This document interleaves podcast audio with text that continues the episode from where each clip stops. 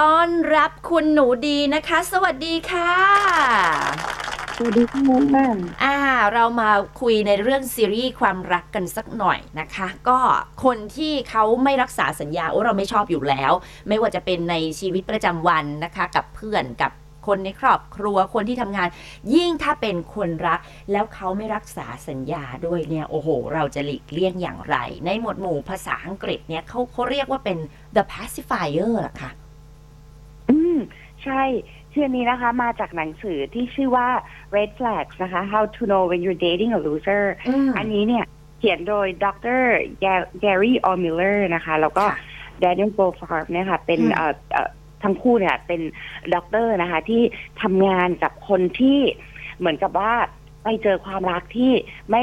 ไม่ประสบความสำเร็จที่ผิดหวังที่ทำร้ายจิตใจเนี่ยค่ะค่ะหรือบางคนอาจจะถึงขั้นแบบโดนทำร้ายร่างกายอืมแล้วก็ต้องเออ การความช่วยเหลือจากจิตแพทย์เนี่ยเขาก็รวบรวมไว้นะคะ เป็นประมาณ 20 หมวดหมู่อืมกลุ่มคนอันตรายค่ะที่แบบถ้าคุณไปเจอเนี่ย คุณก็คือบอกบอกก็เสียเวลาอืมหนักหน่อยเสียสุขภาพจิตค่ะหนักกว่านั้นเสียสังคมรอบตัวหนักกว่านั้นคืออาจจะเสียชีวิตเลยโอ้ค่ะ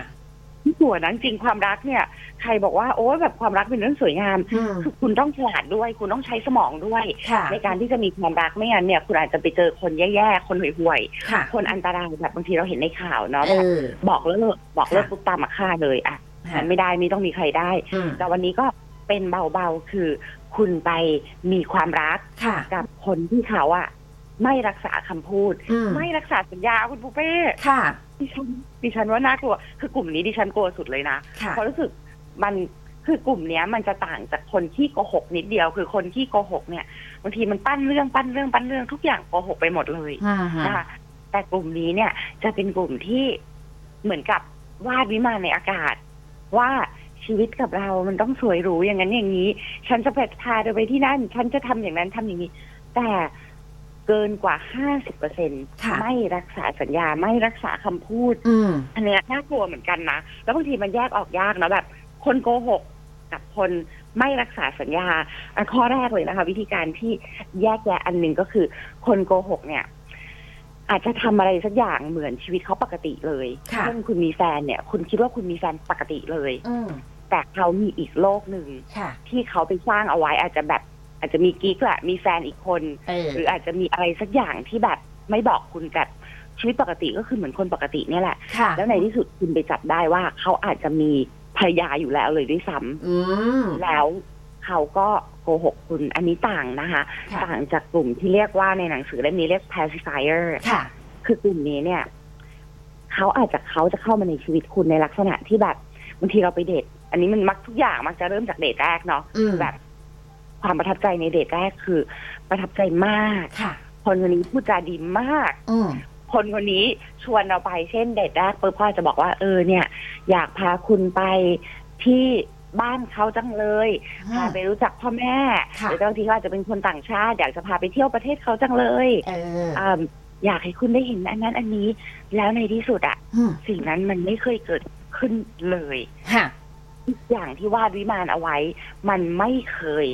มากลายมาเป็นความเป็นจริงเลย เช่นไอ้ที่วาดวิมานเยอะอืมๆส่วนบางทีวาดวิมานเล็กๆ น้อยๆ เดี๋ยวจะพาไปกินนั่นกินนี่ค่ะถึงเวลาบอกเปลี่ยนใจละเอออันนี้ก็มีถามหน่อยเคยค่ะคุณเคยได้เจอคนในลักษณะนี้บ้างไหม เคยเจอแล้วดิฉันเซ็งคือมาพูดเหมือนกับว่า เดี๋ยวจะเอ่อไปเที่ยวต่างจังหวัดกันอย่างเงี้ยดิฉันก็บอกว่าอืมชัวร์นะ เพราะอาชีพอย่างเราอะคือการลางานมันไม่ได้แบบว่าอืมเหมือนคนอื่นถูกไหมฮะลาคือเราไม่ได้ค่าจ้าง เพราะว่าเราได้รับ การจ่ายตังค์เป็นรายชั่วโมง นับเป็นคิวที่เราได้ออกอากาศหรืออะไรแบบนี้เขาบอกชัวร์ชัวร์ชัวร์อะเราก็บอกลาคนทีมบริษัทเขาก็หาคนอื่นมาแทนแล้ว พอใกล้ๆประมาณอ่าสักอาทิตย์กว่าๆล่วงหน้าเราก็บอกว่าเออยังไม่ได้หาที่พักไม่หาเลย อ๋อ เออไม่ไปแล้วอะเลื่อนได้ไหมฮะเราก็แบบอ้าว แล้วถ้าเกิดเราไม่ถามเนี่ยไม่ไม่ไม่คิดจะบอกกันเลยเหรอเนี่ยอะไรเงี้ยเนี่ยเราก็โมโหแล้วเขาก็แบบว่า ก็ไม่เห็นมันจะเป็นเรื่องใหญ่อะไรคือเขาไม่ได้คือมองแค่ตัวเอง มองแค่ตารางตัวเองแล้วเราก็บอกว่าอ้าวเราบอกคุณแล้วไงว่า การที่เราลาเนี่ยคือเราขาดรายได้ แล้วคือคุณทำอย่างนี้คือคุณเหมือนไม่ไม่แคร์ว่าเออฉันรายได้หดหายหรืออะไรยังไง คุณก็มองแค่ว่าคุณไม่สะดวกแค่นั้นเองมันทุเรศขออนุญาตใช้คำนี้ มันดูเห็นแก่ตัว อืมเห็นแก่ตัวมากแล้วก็ค่ะ ถ้าเกิดเหตุผลหนึ่งที่ในกลุ่ม pacifier เนี่ย ค่ะ นักจิตวิทยาจัดเป็นกลุ่มอันตรายคือ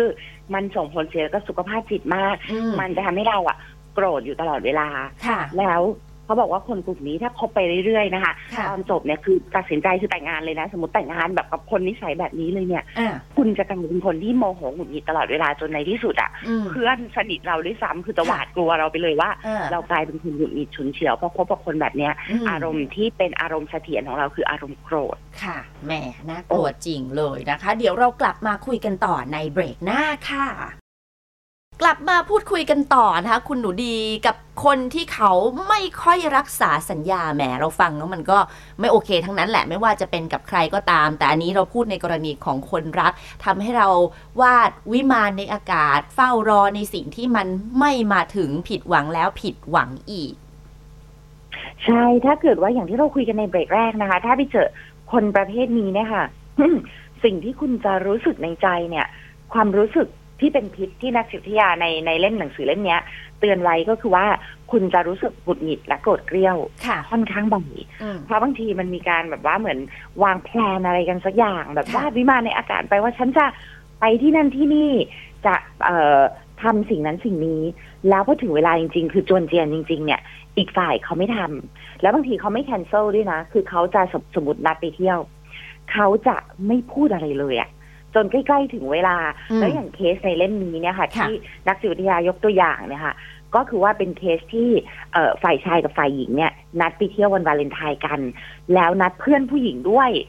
แล้วพอถึงวันนั้นเนี่ยแล้วมานัดที่บ้านผู้หญิงอืมแล้วหลังจากที่ผู้หญิงเนี่ยโดน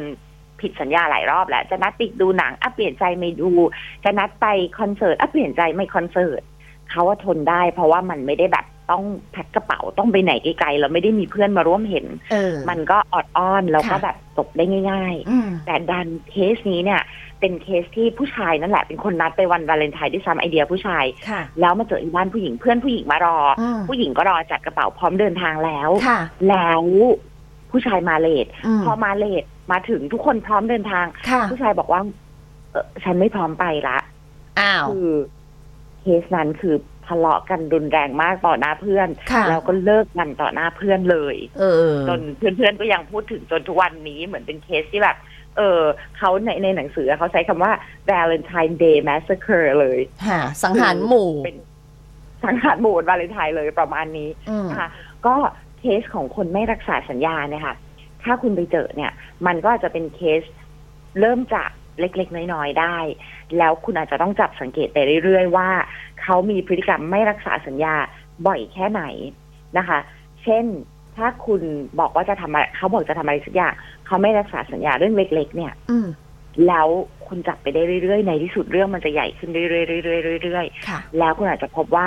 คุณอยู่ในสภาวะ โกรธตลอดเวลาอืมหงุดหงิดตลอดเวลาค่ะเราต้องถามตัวเองว่า ไปต่อได้ไหมกับคนแบบนี้เนาะอืมก็มันค่อนข้างโหดนะคุณปุ๊เป้ดิฉันนึก ถ้าเป็นดิฉันดิฉันไม่กล้าเลยนะ อันนี้เป็นเคสที่กลัวมากรองลงมาจากเคสโกหก ค่ะ อืมดิฉันอืมก็ไม่ไม่ไม่คิดจะทน เพราะหนึ่งคือมันทำให้เราเสียสุขภาพจิต เพราะเราเป็นคนที่รักษาสัญญา แล้วมาเจอกับคนประเภทนี้คือเหมือนแบบ คุณคุณพูดลอยๆอะคุณคุณเป็นคนที่ไม่น่าเชื่อถือว่างั้นเถอะ คือการที่พูดอะไรไป สัญญาหรือว่านัดแนะ แล้วคุณก็ยกเลิกเป็นนิจสินเนี่ย ถือว่าคุณเป็นคนที่ไม่น่าเชื่อถือนะใช่ อันนี้สำคัญมาก ๆ แล้วก็ส่วนใหญ่แน่นอนต้องมาจากการเลี้ยงดูค่ะในวัยเด็กนะคะว่า เอ๊ะเขาเติบโตขึ้นมาในบ้านแบบไหนอืมในลักษณะของบ้านที่เขาโตมาเนี่ย มักจะเป็นพ่อแม่ที่แบบเหมือน แน่นอนย่อมเป็นพ่อแม่ที่ไม่รักษาสัญญาค่ะแล้วก็อยู่มาก กับอืมการไม่รักษาสัญญาด้วยอืมนะคะซึ่งอันนี้เนี่ยต้องฝากถึงคุณพ่อคุณแม่นิดนึงเลยว่า ถ้าคุณเลี้ยงลูก โดยเฉพาะบางทีบางทีนะค่ะพ่อคุณแม่เอ่อยุคเนี้ย ครอบครัวที่หย่าร้างแยกจากกันเนี่ย มีอยู่เยอะขึ้นเยอะขึ้นเยอะขึ้นอืมแล้วบางทีสมมติสมมติคุณแม่เป็นคนได้รับสิทธิปกครองค่ะคุณพ่อมารับไปเสาร์อาทิตย์ได้อืมช่วงแรก ๆ คุณพ่ออาจจะมารับตรงเวลา เช่นค่ะอาจจะมารับ เอ่อนัดแปดโมงเช้าวันเสาร์คุณพ่อมาเลยแปดโมงเช้าอืมทีเนี้ยถ้าคุณพ่อนัด แล้วบางทีสลับกันก็ได้นะอะคุณอ่าเด็กอยู่กับพ่อคุณแม่ต้องเป็นคนมารับอืมอ่าแต่เราจะยกเคสสมมติเป็นคุณพ่อกันละกัน มาถึงคุณพ่ออาจจะมาเลทหรือไม่มาเลยค่ะต้องบอกว่าเด็กเขาแต่งตัวรอนะคะค่ะถ้าบอกจะมารับเด็กแต่งตัวรอบางทีจัดกระเป๋ารอค่ะแล้วจะมีเคสหลายเคสมากๆที่มันหัวใจสลายอะในฐานะผู้ใหญ่อืมคนหนึ่งที่เราต้องไปรับรู้ค่ะเช่นเด็กแต่งตัวรอ ตั้งแต่แปดโมงเช้าบางทีนั่งรออยู่หน้าบ้านหลายชั่วโมงอืมแล้วก็ถูกแคนเซิลค่ะเขาจะเริ่มรู้สึกว่าไอ้การไม่รักษาสัญญาเนี่ย มันเป็นเรื่องปกติที่เกิดขึ้นได้ แล้วมันก็พัฒนาบ่มเพาะกลายกลายเป็นนิสัยเขาค่ะ ก็เนี้ยต้องฝากเลยว่าคุณพ่อคุณแม่อย่าทำอืมแล้วก็ตัวหนูดีเองเราเคยเคยเป็นคนที่ไม่รักษาสัญญากับเด็กครั้งหนึ่งจำได้แม่นเลยค่ะตอนอยู่อเมริกาเราไม่รู้จริง ๆ เราเป็นครูฝึกงานอืมแล้วเราอะมีเด็กคือต้องกินข้าวเที่ยงค่ะในเฮดการ์ดจำได้เลยว่าตอนนั้นอายุประมาณสิบแปดสิบเก้าเองอืมแล้วมีเด็กผู้ชายคนหนึ่งซึ่งไม่ใช่ case study ของเราค่ะเขามาติดเรา แล้วเขาถามว่าเที่ยงนี้เธอกินข้าวกับฉันได้ไหมอืมด้วยความหนูดีก็ยุ่งยุ่งๆอะดีก็บอกเออเออเออได้ได้ได้อืมแต่เราอะต้องถูกจับไปกินข้าวกับเด็กอีกคนหนึ่งซึ่งเหมือน case study ของเราค่ะปรากฏว่าพอเที่ยงเด็กอะเห็นว่าดีนั่งอีกโต๊ะหนึ่งค่ะเขาอะทิ้งตัวลงไปร้องไห้กับพื้นอืมว่าวันนี้ซ่าต้องมานั่งกินข้าวกับฉันต้องมากินต้องมากินอืมในที่สุดหนูดีก็งงมากคือแบบ แค่ไม่ได้กินข้าวด้วยกันทำไมแบบทิ้งตัวร้องไห้กับพื้นอืมในที่สุดอาจารย์ที่ปรึกษาสืบสวนได้ความไปจนถึงตอนเช้าว่าเด็กชวนดีกินข้าวเที่ยงแล้วดี รับปากส่งค่ะๆเพราะไม่คิดว่าเด็กจะจำได้อืมปรากฏว่าเด็กจำได้ แล้วอันนั้นเป็นเคสใหญ่มากอาจารย์ที่ปรึกษาบอกหนูดีว่า หนูดีนี่เป็นบทเรียนเลยนะ ห้ามรับปากส่งๆกับเด็กค่ะ แล้วอันนั้นนะคือเป็นเคสใหญ่มากดิฉันถูกย้าย case study มาอืมมาจับคู่กับเด็กคนนี้เลยค่ะแล้วก็ตั้งแต่วันนั้นดิฉันไม่กล้ารับปากโดยไม่คิดจะ follow through หรือตามเรื่องให้มันจบสิ้นไปกับมนุษย์หน้าไหนทั้งสิ้นในโลกอืมเพราะว่ามันเป็นเรื่องใหญ่มากนี่ฝากถึงทุก ๆ คนนะคะ ทั้งผู้ใหญ่ทั้งเด็กเลยว่า เรารับปากกับใครต้องทำเพราะอีกฝ่ายเขาหัวใจสลายจริง ๆ ถ้าเราไม่รักษาคำพูดเนาะค่ะ และเดี๋ยวกลับมาคุยกันต่อค่ะ We love to share. ในช่วงสุดท้ายกันแล้วนะคะ พูดคุยกันต่อกับคนที่เขาไม่รักษาสัญญา แล้วเราคงจะต้องหลีกเลี่ยงดีกว่า เพราะว่าถ้าคบกับคนแบบนี้ไปเนี่ยโอ้โห มันทำให้เราหงุดหงิด เหนื่อยใจพลังงานอะไรต่างๆ มันหดหายไปหมดเลยนะคะ ภาษาอังกฤษเขาเรียกว่า the pacifier ใช่ค่ะ ก็คนที่เอ่อ กลุ่มนี้นะคะ ถ้าคุณคบเป็นนานๆอย่างที่บอกก็คือว่า โอ้คุณจะแบบอยู่ในภาวะแบบโมโหโกรธาหงุดหงิดตลอดเวลาเพราะว่า อะไรอะวางแผนอะไรก็ไม่ได้เลยค่ะ แคนเซิลนาทีสุดท้ายหรือบางทีไม่แคนเซิลเลยนะ ค่ะ ปล่อยให้แบบสถานการณ์มันเกิดขึ้นแล้วก็ก็ไม่ทำซะงั้นเลยเนาะเพราะฉะนั้นเนี่ยเราจะดูยังไง ว่าคนคนนี้เนี่ย เวลาเราไปเดทคือข้อสำคัญมากนะคะคุณผู้ฟังคือ ถ้าคุณสามารถจับสัญญาณอันตรายได้ภายในสามเดทแรกสามเดทแรกนี้เป็นตัวชี้วัดเลยนะ เพราะถ้าคุณเนี่ยคือสามเดทแรกบางทีส่วนใหญ่แล้วมันยังไม่รักอะค่ะ มันจะไปเริ่มไปเห็นไปชอบไปอะไรเนี่ยไปรักเนี่ยสักเดทสี่เดทห้าเดทหกเพราะฉะนั้นให้รีบมองหาสัญญาณอันตรายให้เร็วที่สุดนะคะ เพราะฉะนั้นเนี่ยเอ่อเรามีสัญญาณอันตรายมาให้คุณเตรียมจับสังเกตแล้วนะคะอือหือก็คือสมมุติว่าเอ่อคุณไปดูเนี่ยค่ะเอ่อในเรื่องของประวัติการเรียนการทำงานของเขาเนี่ยคนคนนี้มีพฤติกรรมอาจจะคุณอาจจะแบบ พูดคุยสอบถามการทำงานของเขา ถ้าเขาเป็นคนลักษณะที่เวลาตัวเองทำอะไรที่มันไม่โอเคหรือว่าขี้เกียจนะคะ หรือว่าไม่ตรงต่อเวลาทำงานได้ไม่ดีเนี่ยเขามีความสามารถพิเศษแบบเป็นแบบคนพูดเก่งเป็นสาริกาลิ้นทองอะไรประมาณนี้ ขอให้เพื่อนร่วมงาน หรือว่าเพื่อนนักเรียนเนี่ย ไปรับผิดชอบแทนส่วนที่เขาไม่ได้รับผิดชอบได้ เช่นไปเลทอาจจะให้คนอื่นแอดตอกบัตรให้เนาะ หรือว่างานชิ้นนี้ทำเสร็จได้ไม่ดีทำเสร็จไม่ทันอาจจะให้คนอื่นช่วยทำให้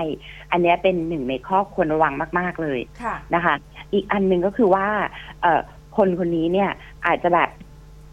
เวลาที่คุณวางแผนจะทำอะไรสักอย่างเช่นนัดไปเดทหรือนัดไปอะไรแม้กระทั่งช่วงแรกๆเนี่ยเขาจะเปลี่ยนแผนในนาทีสุดท้ายค่ะอืมอืมอันเนี้ยเป็นข้อควรระวังต้องจับสังเกตมาก ๆ เลย ทีนี้เนี่ย สมมุติเขามีพฤติกรรมอะไรสักอย่างที่คุณไม่ชอบ นะคุณได้บอกว่าคุณไม่ชอบ หรือคุณแสดงออกเลยแหละว่าคุณไม่ชอบ เขาจะมีข้อแก้ตัวเยอะมาก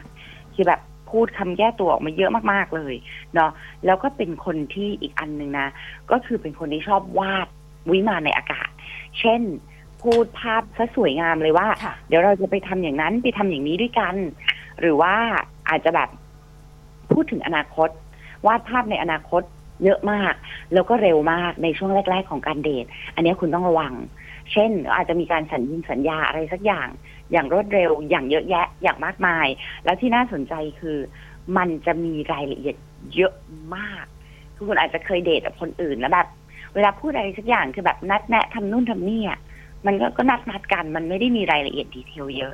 แต่คนเนี้ยจะมีเยอะอืมถ้าคุณเริ่มรู้สึกว่าอุ้ยรายละเอียดมันเยอะ แล้วคุณเคลิ้มไปกับรายละเอียด ให้รีบกระตุกตัวเองแล้วรีบแบบเดี๋ยวเดี๋ยวเดี๋ยวทำไมรายละเอียดมันเยอะมากค่ะนะคะอาจจะเป็นไปได้ว่า เพราะว่าคนที่คนที่วาดฝันหรือคนที่แบบ เป็นคนที่พูดอะไรที่มันไม่จริงซะเยอะเนี่ยอืมพวกเนี้ยจะให้รายละเอียดเยอะ ให้ลองสังเกตดูมันก็พยายามจะใช้รายละเอียดมากลบเกลื่อน สิ่งที่มันไม่จริงหรือมันไม่น่าจะเกิดขึ้นได้ค่ะเนาะแล้วก็เวลาคุณถามใจตัวเอง ดูภาพรวมอันนี้เป็นเป็นลักษณะของการประเมินภาพรวมนะคะ ถ้าเกิดคุณรู้สึก รวมๆในใจคุณโดยที่มันจับต้องอะไรไม่ได้หรอกโดยมีความรู้สึกเกิดขึ้นมาเนี่ย อันเนี้ยก็เป็นถือเป็นสัญชาตญาณได้เหมือนกัน ก็คือ คุณรู้สึกว่าคนคนนี้เนี่ย เป็นคนค่อนข้างจะโมนิดๆเนาะอืมรู้สึกว่าคำพูดของเขาไม่ค่อยจริงใจค่ะถ้าเกิดคุณรู้สึกว่าเขาพยายามจะเหมือนคอนดินส์อะเหมือนพยายามจะแบบพูดให้คุณเชื่ออะไรสักอย่าง ความรู้สึกรวมๆเหล่านี้ ก็อาจจะเป็นสัญชาตญาณที่บอกคุณได้ว่า คนเนี้ยเขาไม่มีแก่นสารอะไรค่ะแล้วข้อสำคัญที่นักจิตวิทยาบอกก็คือว่า คุณรู้สึกว่าคนคนเนี้ยเต็มไปด้วยรายละเอียดดีเทลเยอะแยะ แต่ไม่ได้มีแก่นสารอะไรให้คุณจับต้องได้อืมก็เป็นไปได้ว่า คุณได้เจอคนที่สัญญาแต่ไม่พร้อมจะรักษาสัญญาแล้วล่ะอืมแล้วก็ถ้าคุณบังเอิญได้เจอ แล้วก็เห็นสัญญาณเหล่านี้เนี่ยค่ะให้คุณรีบหนีได้ก็ดีนะค่ะเพราะคนคนนี้ถ้าคุณตัดสินใจคบเป็นแฟนไปเนี่ย สิ่งที่จะเกิดขึ้นกับคุณก็คือว่า คุณจะอยู่ในภาวะอารมณ์เสียและหงุดหงิดตลอดเวลา เรียกว่าแบดมูดแทบจะตลอดเวลาของการมีความสัมพันธ์ของคนคนนี้เลยแหละค่ะเนาะก็อย่างที่เราทราบเนาะคนไม่รักษาสัญญาคบไปมันก็แบบคบก็เสียใจอะคบมันก็ชีช้ำเนาะใช่ก็ฝากไว้ว่าใช่ไหมคุณว่าอืมไงก็แน่นอนค่ะ ยกเว้นคุณจะเป็นคนชอบ ความรู้สึกผิดหวังหรืออะไร ซึ่งดิฉันคิดว่าคงไม่มีใครชอบแบบนั้น Yeah, yeah. นะ คือบางทีบางคนที่เขาทำกับคนที่เขาคิดว่าเป็นของตาย ใช้คำนี้นะ ของตาย เช่นอะคนในบ้าน หรือว่าเพื่อนที่คบกันมานานแล้ว แล้วเขาก็คงคิดว่าแบบยังไงซะ มันก็คงต่อกันติด อย่างเงี้ยคือพฤติกรรมเหล่านี้เราเราก็มาพิจารณาแล้วกันว่าเราอยากจะเป็นของตายที่ทำให้เขามาล้อเล่นกับอารมณ์ของเราบ่อยๆ เราก็จะ เป็นโรคจิตหรือเปล่า อย่าเลยดีกว่าเนาะเราทำให้จิตใจของเราแจ่มใสสดชื่น แล้วก็ถ้าเกิดคุณเป็นคนที่รักษาสัญญาแน่แน่นอนนะคะ ว่าแนะนำอย่าไปยุ่งกับคนแบบนี้ ใช่เนาะก็หลีกเลี่ยงได้หลีกเลี่ยงซะแล้วก็เราก็อย่าเป็นคนนั้นซะเองด้วย ถ้าสัญญาใครเนาะโดยเฉพาะกับเด็กๆเด็กเล็ก ๆ เนี่ย ต้องทำเพราะว่าเราเป็นโลกทั้งใบของเขาแหละ ถ้าเราเป็นพ่อเป็นแม่นะคะก็รักษาสัญญาเดี๋ยวมันดีกับทุกคนนะดีตั้งแต่เด็ก จนโตเลยแล้วก็ดีกับความรักด้วยก็ แต่ถ้าใครบังเอิญไปเจอคนไม่รักษาสัญญา คุณหนีให้เร็วที่สุดนะคะ ถ้าคุณไม่อยากเป็นคนที่อารมณ์เสียหงุดหงิดจนใครก็เข้าหน้าไม่ติดเนาะค่ะ วันนี้ขอบคุณมาก ๆ เลยนะคะ We love to share.